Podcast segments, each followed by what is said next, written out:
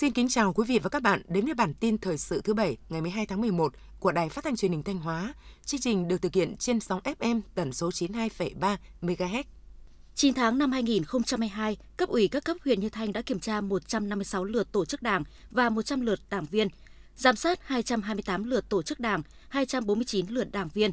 Qua kiểm tra kết luận, 12 đảng viên có vi phạm đến mức phải thi hành kỷ luật, đã thi hành kỷ luật 12 đồng chí bằng hình thức khiển trách 8 đồng chí, cảnh cáo 2 đồng chí, khai trừ đảng 2 đồng chí. Việc thi hành kỷ luật đảng viên có vi phạm đã được các tổ chức đảng có thẩm quyền xem xét, quyết định đảm bảo nguyên tắc, quy định của điều lệ đảng, áp dụng hình thức kỷ luật phù hợp, đúng phương hướng, phương châm, nguyên tắc, quy trình, thủ tục có tác dụng giáo dục, gian đe, góp phần giữ vững kỷ cương, tăng cường kỷ luật của Đảng. Nhân tháng cao điểm vì người nghèo, từ ngày 17 tháng 10 năm 2022 đến ngày 18 tháng 11 năm 2022, huyện Yên Định đã vận động cộng đồng doanh nghiệp, tổ chức đơn vị cá nhân ủng hộ quỹ vì người nghèo và chương trình an sinh xã hội để cùng với chính sách trợ giúp của Đảng, Nhà nước, chính quyền các cấp giúp đỡ hỗ trợ hộ nghèo, cận nghèo, hộ có hoàn cảnh khó khăn đặc biệt, hộ bị thiệt hại do dịch bệnh thiên tai để cải thiện cuộc sống, vươn lên thoát nghèo. Sau hơn nửa tháng triển khai, đến nay, Ủy ban Mặt trận Tổ quốc huyện Yên Định đã tiếp nhận ủng hộ trên 117 triệu đồng từ các cơ quan đơn vị doanh nghiệp, các nhà trường.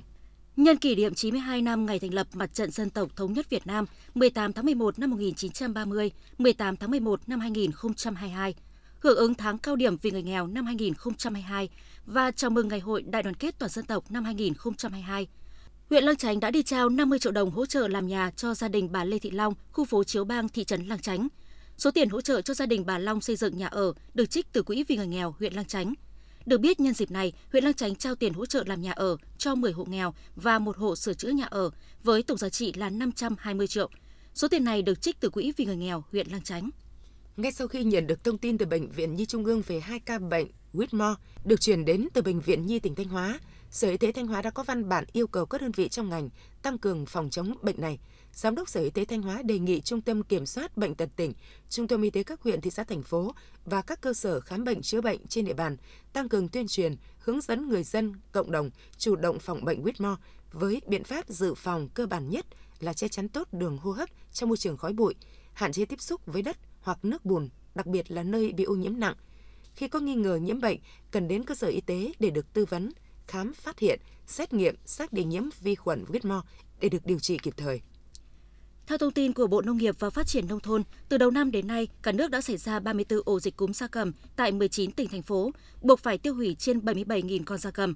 Tại Thanh Hóa, tình hình dịch bệnh cúm gia cầm vẫn được kiểm soát tốt, tuy nhiên với tổng đàn lớn khoảng 23 triệu con gia cầm. Do vậy, công tác phòng chống dịch được các ngành địa phương cần chuẩn bị đầy đủ các phương tiện, dụng cụ, vật tư, hóa chất để chủ động phòng chống dịch khi có dịch xảy ra, không để dịch bệnh lây lan diện rộng, thông báo kịp thời cho ngành chức năng để phối hợp triển khai các hoạt động phòng chống dịch lây lan sang người.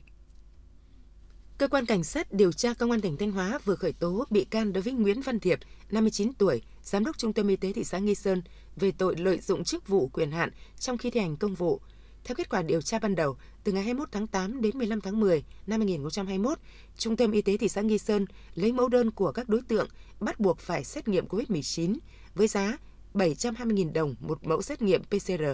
Tuy nhiên, sau khi lấy mẫu, Nguyễn Văn Thiệp đã chỉ đạo nhân viên chuyển mẫu đến công ty cổ phần nghiên cứu khoa học xét nghiệm công nghệ cao hợp lực, xét nghiệm, nhưng theo mẫu gộp 5 để hưởng lợi từ phần tranh lệch. Nguyễn Văn Thiệp khai nhận việc thực hiện hành vi trên là nhằm mục đích để tạo thêm việc làm, thu nhập cho bản thân và những người liên quan.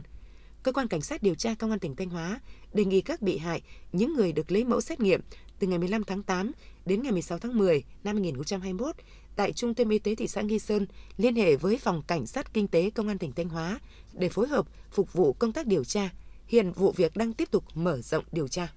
Tiếp theo là phần tin trong nước. Chiều qua với đa số đại biểu tán thành, Quốc hội đã biểu quyết thông qua nghị quyết về dự toán ngân sách nhà nước năm 2023. Theo đó, từ ngày 1 tháng 7 năm 2023, thực hiện tăng lương cơ sở cho cán bộ công chức, viên chức lên mức 1,8 triệu đồng một tháng, tăng 12,5% lương hưu, trợ cấp bảo hiểm xã hội đối tượng do ngân sách nhà nước đảm bảo và hỗ trợ thêm đối với người nghỉ hưu trước năm 1995 có mức hưởng thấp, tăng mức chuẩn trợ cấp người có công, bảo đảm không thấp hơn mức chuẩn hộ nghèo khu vực thành thị và tăng 20,8% chi các chính sách an sinh xã hội đang gắn với lương cơ sở. Mức tiền lương và thu nhập tăng thêm hàng tháng tính theo mức lương cơ sở 1,8 triệu đồng một tháng kể từ ngày 1 tháng 7 năm 2023 theo cơ chế đặc thù đảm bảo không vượt quá mức tiền lương và thu nhập tăng thêm bình quân năm 2022, không bao gồm phần tiền lương và thu nhập tăng thêm do điều chỉnh hệ số tiền lương theo ngạch bậc khi nâng bậc nâng ngạch. Bộ Giao thông Vận tải vừa có văn bản đề nghị Ủy ban dân các tỉnh Hà Tĩnh, Quảng Bình, Quảng Trị, Quảng Ngãi, Bình Định, Phú Yên, Khánh Hòa, Cần Thơ, Hậu Giang, Bạc Liêu, Kiên Giang, Cà Mau đẩy nhanh tiến độ triển khai công tác giải phóng mặt bằng, giải ngân vốn năm 2022 các dự án thành phần thuộc dự án xây dựng công trình đường bộ cao tốc Bắc Nam phía Đông giai đoạn 2021-2025 giai đoạn 2.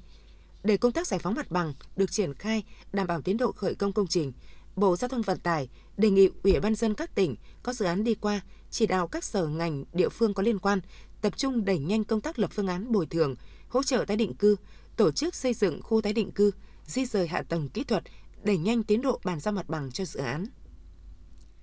Chính phủ yêu cầu ngân hàng nhà nước có giải pháp hạn chế tình trạng găm giữ ngoại tệ, chuyển tài sản bằng tiền đồng sang ngoại tệ, ngăn chặn tình trạng đô la hóa và vàng hóa trong nền kinh tế. Vì vậy, với ngân hàng nhà nước, chính phủ yêu cầu cơ quan này chủ trì phối hợp với các cơ quan địa phương điều chỉnh chính sách tiền tệ thận trọng, chắc chắn, chủ động, linh hoạt, hiệu quả, phối hợp chặt chẽ, đồng bộ với chính sách tài khóa mở rộng hợp lý, có trọng tâm, trọng điểm và các chính sách khác. Phó Thủ tướng Lê Văn Thành vừa ký nghị quyết số 148 về ban hành chương trình hành động của chính phủ thực hiện nghị quyết số 06 ngày 24 tháng 1 năm 2022 của Bộ Chính trị về quy hoạch xây dựng quản lý và phát triển bền vững đô thị Việt Nam đến năm 2030, tầm nhìn đến năm 2045. Một trong những mục đích của chương trình là cụ thể hóa các mục tiêu, nhiệm vụ và giải pháp đã nêu tại Nghị quyết 06 bằng những nhiệm vụ giải pháp thiết thực của chính phủ gắn với kế hoạch tổ chức thực hiện theo lộ trình cụ thể nhằm đạt được mục tiêu của nghị quyết, phấn đấu kinh tế khu vực đô thị đóng góp vào GDP cả nước khoảng 75% vào năm 2025 và khoảng 85% vào năm 2030. Phó Thủ tướng Lê Văn Thành vừa ký quyết định số 22 năm 2022 về việc hướng dẫn thực hiện Nghị định thư sửa đổi lần 2, Nghị định thư giữa Chính phủ nước Cộng hòa xã hội chủ nghĩa Việt Nam và Chính phủ Cộng hòa Belarus về hỗ trợ sản xuất phương tiện vận tải có động cơ trên lãnh thổ Việt Nam. Quyết định này quy định về quy trình phân bổ hạn ngạch thuế quan, trình tự thủ tục cấp giấy phép nhập khẩu theo hạn ngạch thuế quan, mức thuế suất, thuế nhập khẩu trong và ngoài hạn ngạch thuế quan và cơ chế phối hợp quản lý giữa các cơ quan nhà nước để thực hiện cơ chế nhập khẩu theo hạn ngạch thuế quan đối với phương tiện vận tải có động cơ và bộ phụ tùng và linh kiện trong khuôn khổ nghị định thư. Ngày 17 tháng 10 năm 2022, Ngân hàng Nhà nước phát đi thông báo về việc điều chỉnh biên độ tỷ giá giao ngay đô la Mỹ Việt Nam đồng từ mức 3% lên 5%.